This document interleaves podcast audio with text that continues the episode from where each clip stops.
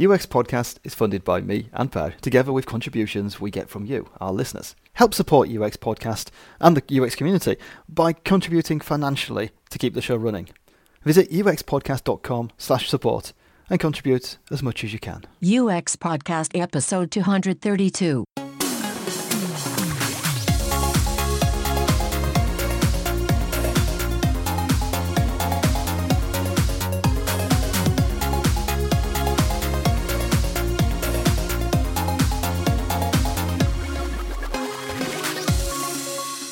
Hello, I'm Per Axbom. And I'm James Royal-Lawson.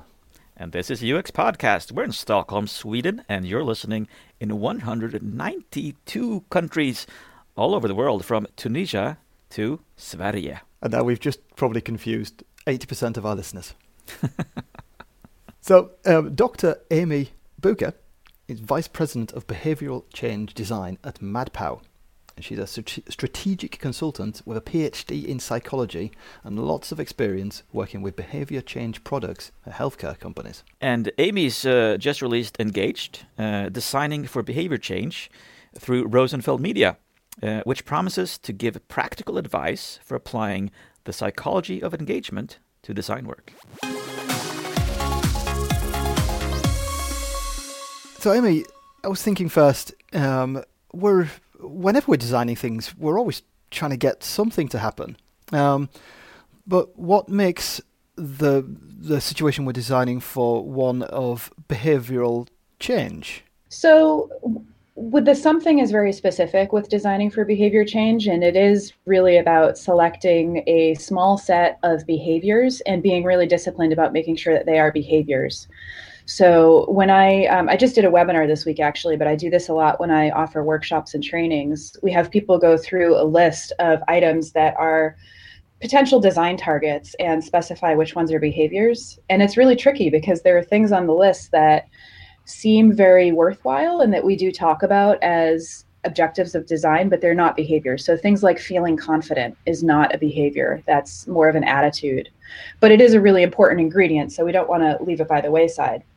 What we need to do though is specify the behavior. So it might be taking medication every day as prescribed.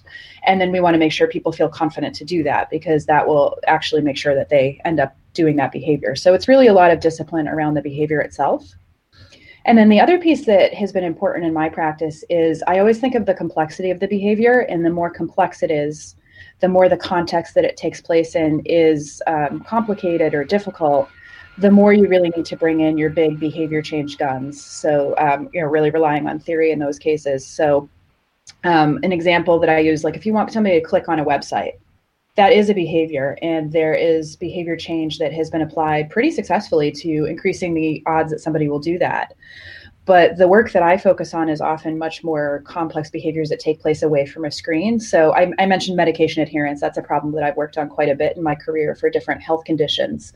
And it tends to be a really complicated one because so many medications, um, you know, they may have side effects that people deal with. They um, you know, people forget to take them. They may have complicated daily routines if they travel for work, or if there are things that are not always happening on the same schedule every day they may be taking multiple medications that have different schedules, things like that. Um, in the United States, we, we really um, have a lot of issues with healthcare costs, as you probably know. So finances enters into the equation.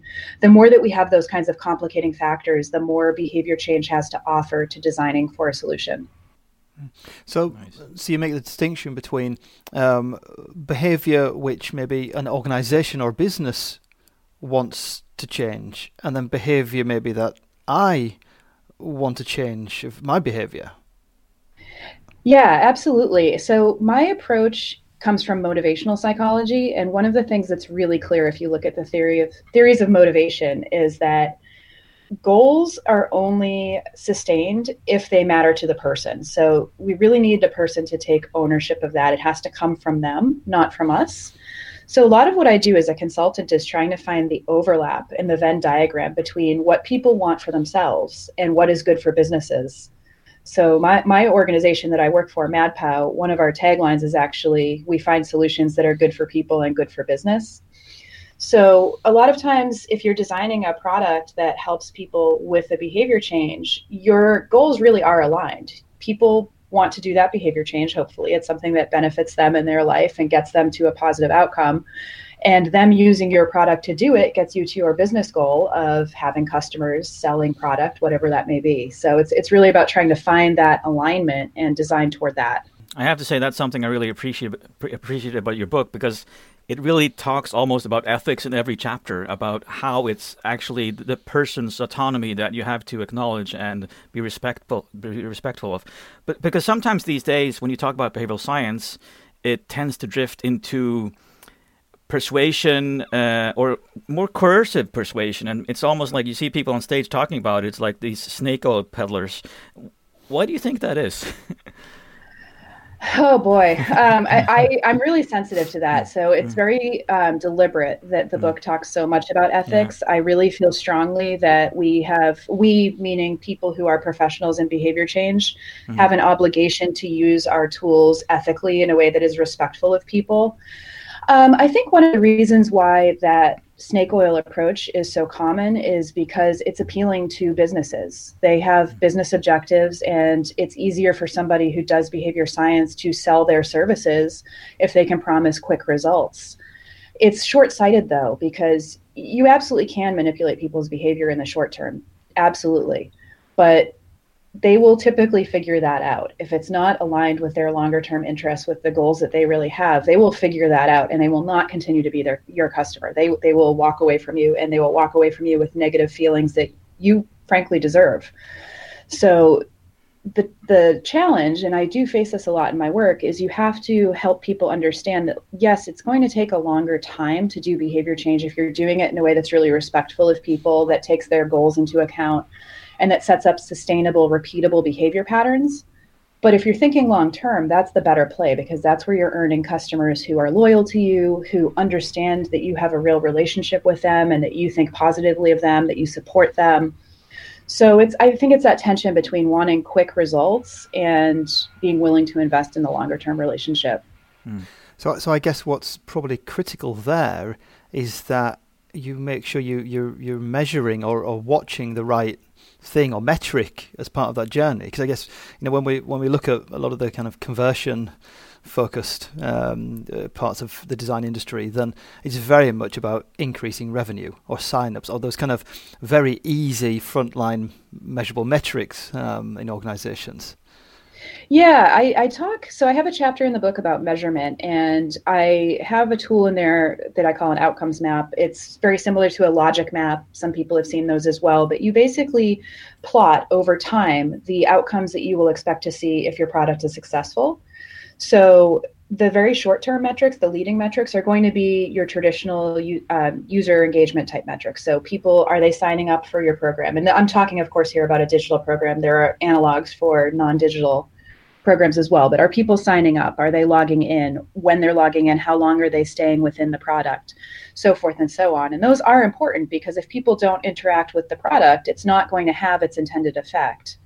But then you also want to be looking at the behaviors that they're taking out in the world because if they're not doing whatever the behavior is, they won't get to the longer term outcomes that are important. And those long term outcomes in a business context are often related to money. So it's a return on investment in healthcare, it might be things like using fewer emergency services, which are more expensive. Mm. Uh, so, really being planful at the outset about what are all the outcomes we hope to see and what is the timing that we can expect to see associated with that. It's helpful in terms of setting expectations because people ultimately do want those long-term outcomes. They want to save the cost. They want to see better results in terms of, of um, you know somebody's health metrics. But if you set the expectation that it will take time and that they are on track based on the leading metrics, it can really help. And this is even the part of the process for how you communicate to the individual who downloaded your service or app because you have to set the right expectations up front. And that's also something you're very clear about. Set the right expectations because if they think that things are going to change in really quickly, they're going to give up. I suppose. Yeah, yeah. I've I've also done a lot of work with um, physical activity, and it, just because so much of my career has been in the health area, and almost every kind of health issue, whether it's being more mindful and managing stress, or dealing with a chronic health condition, or losing weight, has physical activity as a component. And it's difficult because if you're starting from from fresh, if you are, have never exercised before, it can be really painful and hard to become an active person. And if you're doing it for reasons like weight loss, it, that takes some time. It doesn't happen quickly. So, one of the things that I've worked with that seems to work pretty well is asking people to be more mindful in the moment and pay attention to short-term results. So, when I used to work at Johnson Johnson, we had a focus on energy and energy management. So, what makes people feel energized? And we found that if we have people take a walk and then pay attention to their energy level, that helped them to make the connection like, oh, this is helpful for me, even if it isn't making me lose weight today, or even if my blood pressure today is not better yet. So, part of it is also not just setting those expectations for the outcomes people walk into the situation wanting, but helping them realize there may be other outcomes that they can see sooner, pay attention to, and feel good about the things that they're doing. So you help them create an association um, during the, the process. Yeah, yeah, and I'll, I'll, tell you something funny about that research at J and J too. So Johnson and Johnson owns um, tons of consumer brands, and one of them is Listerine. And so in our studies, one of the things we did is we had people swish with Listerine, and that also made them feel very energized because it burns your mouth. so if you don't have time for a walk, swish some Listerine. Great way of cheating on that one. Mm. Yeah.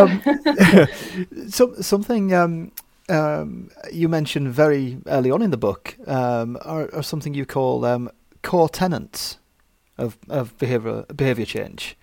Can you tell us a little bit more about those core tenants?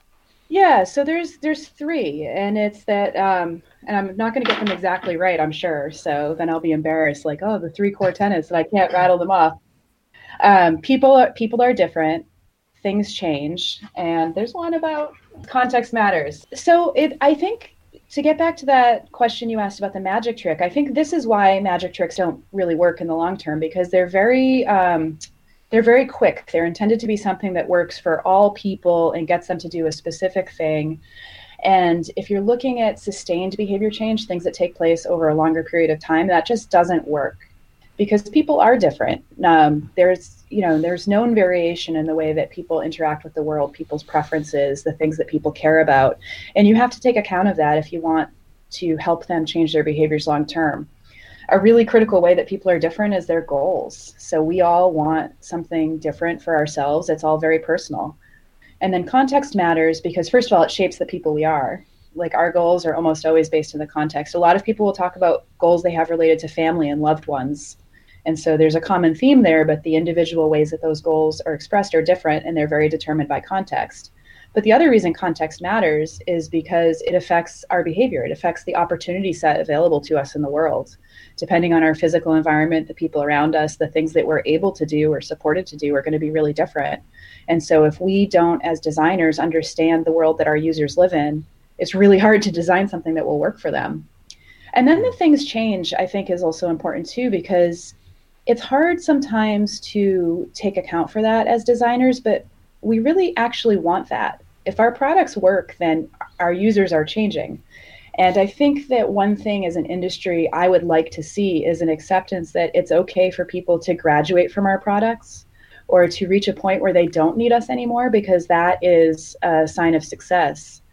Vic Strecher, who I interviewed for the book, um, he founded Health Media, which is the company I worked for that Johnson & Johnson acquired. So that's how I became a Johnson & Johnson employee. But one of the things he said several times in the interview, and I think I was able to capture this in the book, is that he doesn't really care if the people who use his products credit him with their success, with their improved outcome. All he cares about is they end up in a better place. And I thought that was a really um, great way to put it. That he was really just thinking about if they ultimately end up where he wants them to be, it's okay if they don't remember that he was the one who helped them get there. Mm. And that's a that's a hard thing to to do because we are all ego driven too. Like you want to be you want to feel successful too and i think sometimes that's a, a, hard tension to deal with. But i would really like to see as a field designers understanding that it is okay if people move on if they change in a positive way. Yeah because i mean if you're going to, going to take credit for everything you also have to take responsibility for when things go wrong. Yes.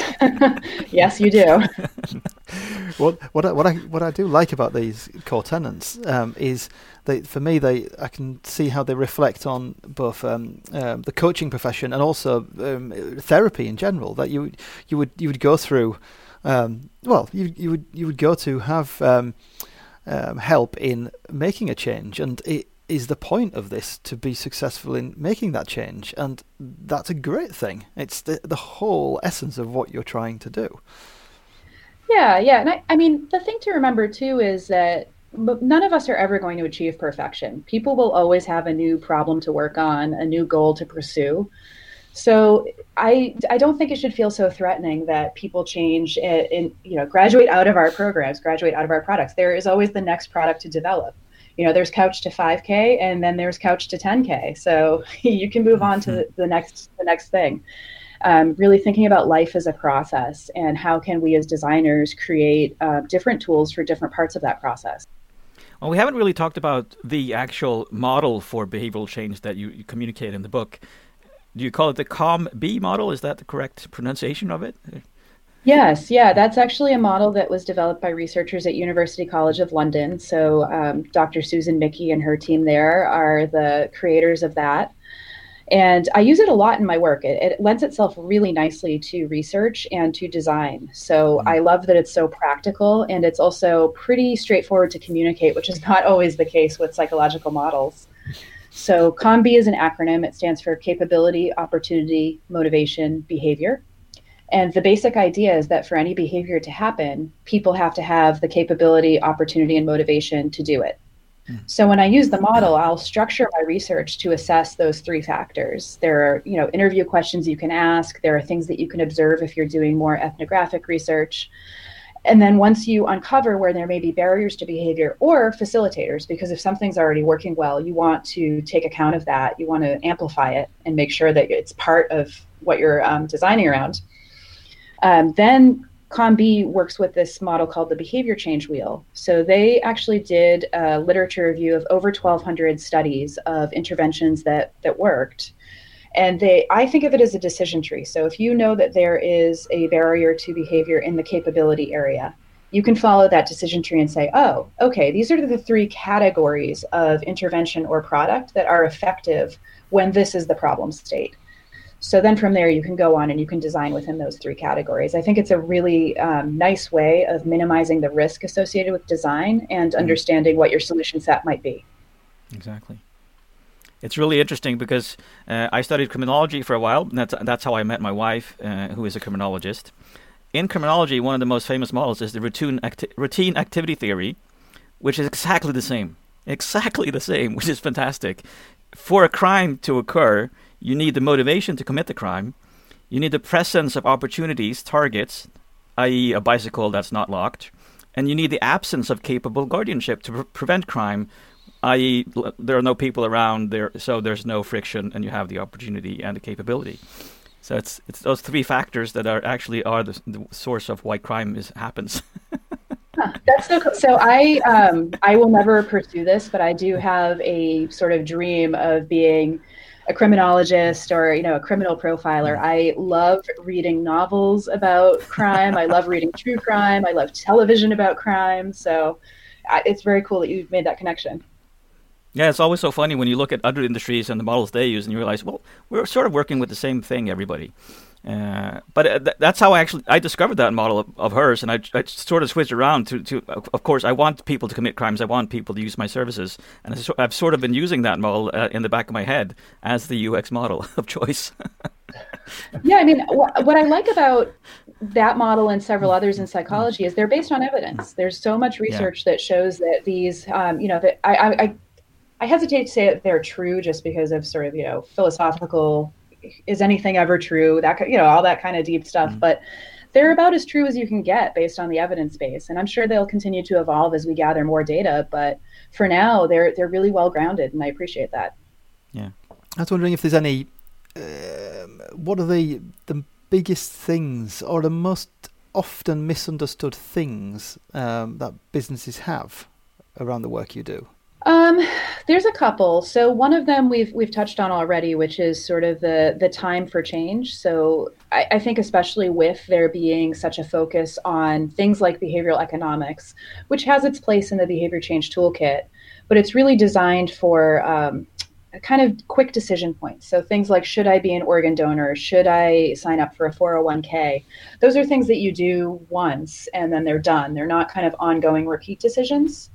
And I think because those tactics have gotten so much attention, there's this expectation that you can have that same sort of quick effect on other more complicated behaviors. And so I find I often have to do re education around that, as well as um, providing some context for why behavioral economics belongs in some places of the toolkit, but not all of the places of the toolkit. I guess that's the th- difference between um, you know when you've got um, um a, a, moment compared to a journey. Yeah, yeah. And so along that journey, you can imagine there are moments where it makes mm. so much sense to use something like behavioral economics to nudge people on, on one part of the path or another. Mm. So I think behavioral economics is, I, am very positive about it. I like it, uh, but it's certainly not the only tool in my toolkit. And I think they're um, just from people who don't have a lot of background in psychology, they may have read one of the books or seen somebody speak about it and they get really enthusiastic. And then I come in and I'm the dark, stormy rain cloud who says, well, actually, it's more complicated than that. yeah. Um, the other thing that I find is a misconception, and I am seeing this less, is around gamification. So I think it's just becoming a little bit less popular now, but maybe five years ago, it was very hot. And there was an expectation that if you do behavior change, you're doing it in a gamified way. And good gamification is absolutely based in psychology. It's about giving people the types of feedback that tap into their basic psychological needs so that they stay engaged with the process. It feels fun, it doesn't feel like work. Um, it's not always appropriate. So I, like I said, I do a lot of work in health, and sometimes if you're talking about a very serious health situation, um, making something gamey feels uh, glib. It feels not respectful of the psychological weight of what a person's dealing with. And the other thing that is true about gamification is it doesn't necessarily result in a game. So you can have something like um, competition. So think about Fitbit or any sort of step count, and you can see how you stack up next to your friends. That's gamified because you're you have that leaderboard, you have that competition element. It doesn't necessarily have to be a game though and so sometimes there was also that education that needed to happen that you, you, if you do want to include gamification we can do that. It doesn't necessarily mean that we're going to have a little animated character jumping around and like collecting coins. So um, gamification used to be a really big misconception i guess or area where we would have to set expectations differently. No that, that has you're right. I think the the it's moved it's moved along the Gartner curve somehow, or it's moved to a different quadrant. So, you know, people companies are not asking for it in the same way as they were five, six yeah. years ago. Yeah, I remember um, this was more maybe more like ten years ago. Um, we were bidding on a project with a health plan, and in their request for proposal, they specifically listed the gamified elements that they wanted to see in the digital solution they were trying to get someone to build for them. And I was so frustrated because you really have to do the analysis first to understand who are your users, what are they grappling with, what would they need to make the behavior changes, and then from there, what might be appropriate feature sets. And they were mm-hmm. leading with the feature set. It was so, and no good reason for it either, just that they thought these were cool things. Yeah. I don't see that anymore, mm-hmm. so that's mm-hmm. that's good. Something I pulled from from gamification is this uh, concept of friction that friction is actually required because that makes people try harder and they have a sense of accomplishment as well.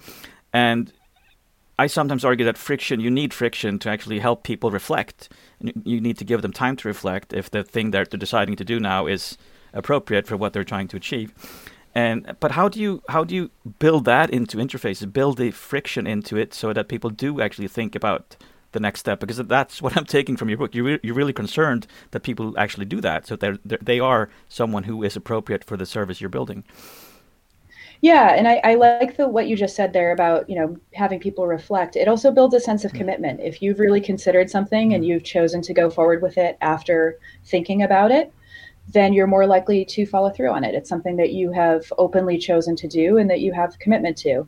So I think it's being thoughtful about where you build in the friction points so that people are spending that time considering the things that really matter. And I can give an example that I actually just worked with with a client. Um, I can't say who they are, but they have a model where you enroll in an online program, but as part of that program, you're also connected to a live coach who you can meet with. Um, you can chat on their app or you can do a video call with them.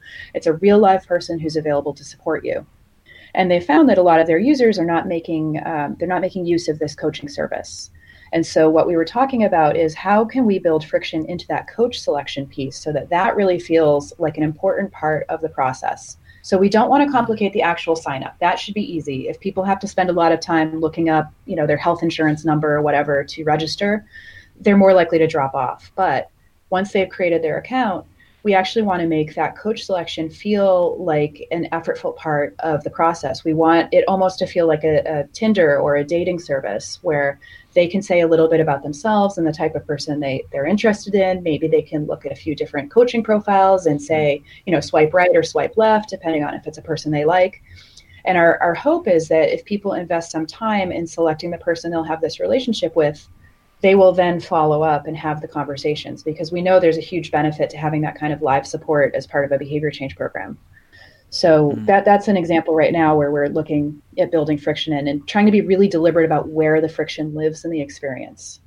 And what I take from that actually is also that you're building trust because you're taking the time to listen to them and what they value, and that will create a good fit, and that makes at least them feel that there's a sense of trust here that you are doing the work.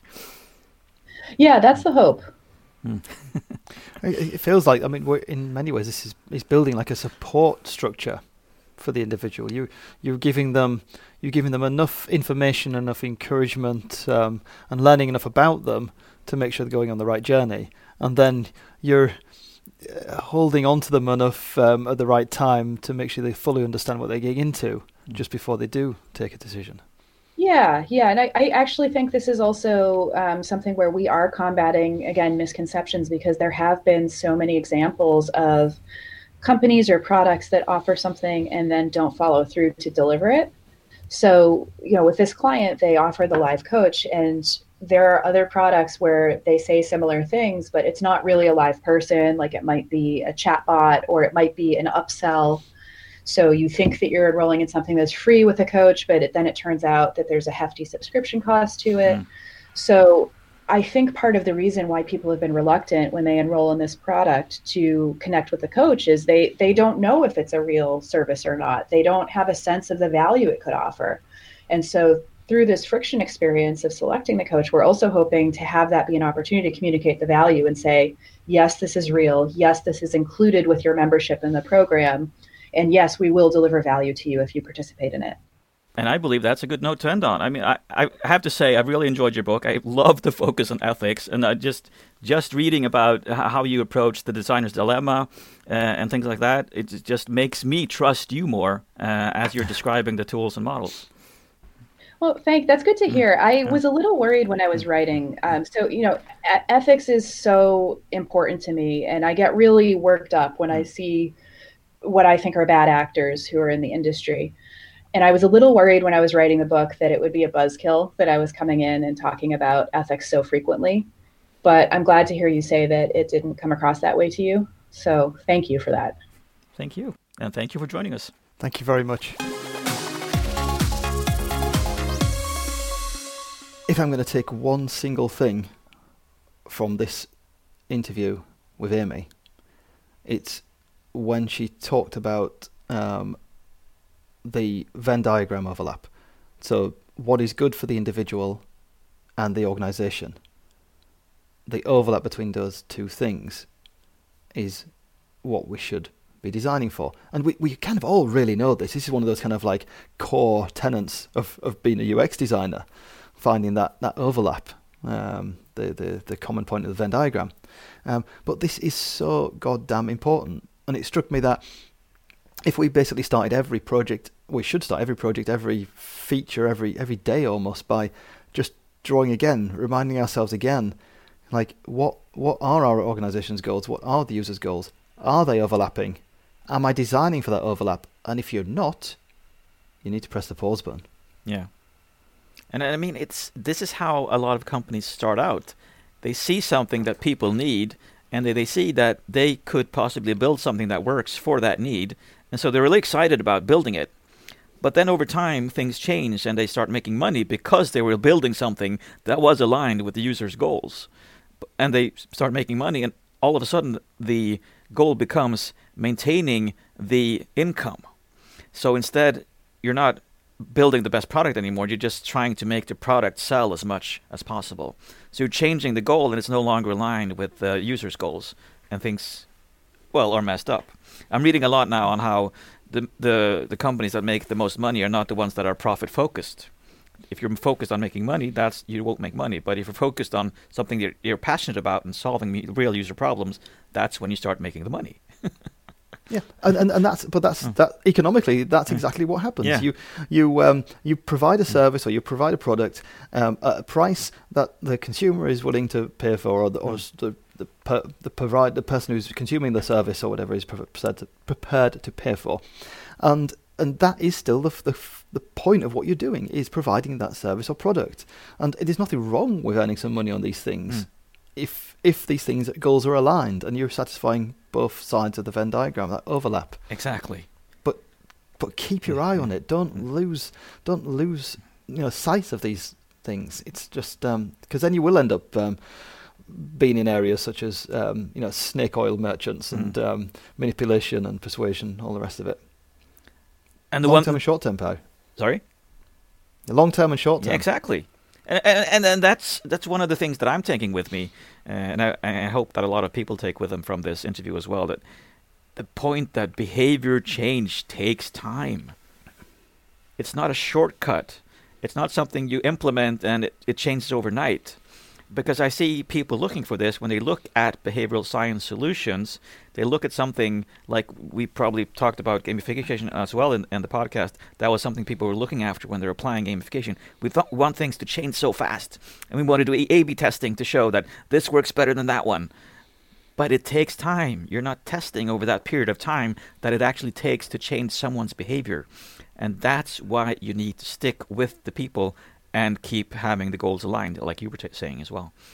oh, connected to that and um, connected to both the points we've just made is we've we've developed an industry where you know CRO is a thing, conversion rate optimization, and, and a lot of um, behavioral change techniques and, and Mm. psychological techniques um, are used within conversion rate optimization Mm. to get people to, to convert, to Mm. sign up for something, to start using something, to come back, and so on. And and I think uh, uh, there's many situations there where we're, we're, we're clouding or we're mixing up the um, the need to remove unnecessary friction Mm. from a process, from you know from a from from a point, a moment in a in a process. Mm. Removing unnecessary friction is a good thing, but um, deception and manipula- manipulation isn't, and behavioral change, design for behavioral change, is is helping people achieve aligned goals over time, Mm. as we've heard from Amy and we've talked about now. Removing necessary friction in a in a sign up form and so on. Mm. Fair enough. I mean, you, you've you've got to remove as much unnecessary friction as possible to, to stop that being a usability issue, but that doesn't mean to say you know stuffing it full of um, behavioral change techniques to Mm. try and trick people into signing up when it's not actually aligned with their goals. Exactly. I actually have this quote in front of me from the book. Uh, it's easy to creep into dark patterns and manipulative design choices if your goal in applying psychology is to keep someone within your product as long as possible without it being beneficial to them. Behavior change design is about helping people achieve their goals, not yours. Uh, so you have to love it. realize that it's all about autonomy and listening and understanding and allowing that person to be an individual within the, that context that they live and the abilities abilities that they have. Mm. Surprisingly, it's not about us; it's about them. Yeah. So um, I've got some recommended listening. You found something really, really way back, didn't you? I did. I found an episode from seven years ago, episode fifty-four. Now, now back then, in uh, seven years ago, we, we always titled the episodes James and Per, and then something else. So this Mm. one was James and Per become unicorns. Oh, isn't that sweet? and actually, in the show notes, we do actually have um, a pink unicorn, which I think is a photograph of a, a toy my daughter had. Um, so it's a link show where we, amongst other things, discuss deception and persuasive design, and we get into design ethics as well. It's really interesting because I, I, it's, it's sometimes it seems like it's only recently we've started talking about ethics, but we did talk about it way back as well. Yeah, I'm, I'm actually going to listen to it as well because I Mm. haven't listened to that show for many years. Yeah. So if you, um, but if you, um, if you want, let us know if this episode maybe changes the way you think um, about designing for behavioural change. Just email us at hey at uxpodcast.com. And if you'd like to contribute to funding UX Podcast, then visit uxpodcast.com slash support. Remember to keep moving. See you on the other side.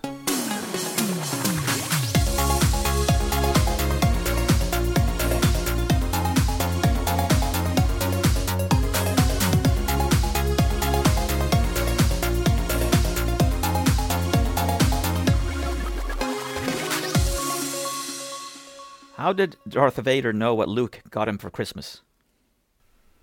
I don't know, Per. How did Darth Vader know what Luke got him for Christmas? He felt his presence. Oh. oh. I do, maybe. No, no, I'm not even going to go there.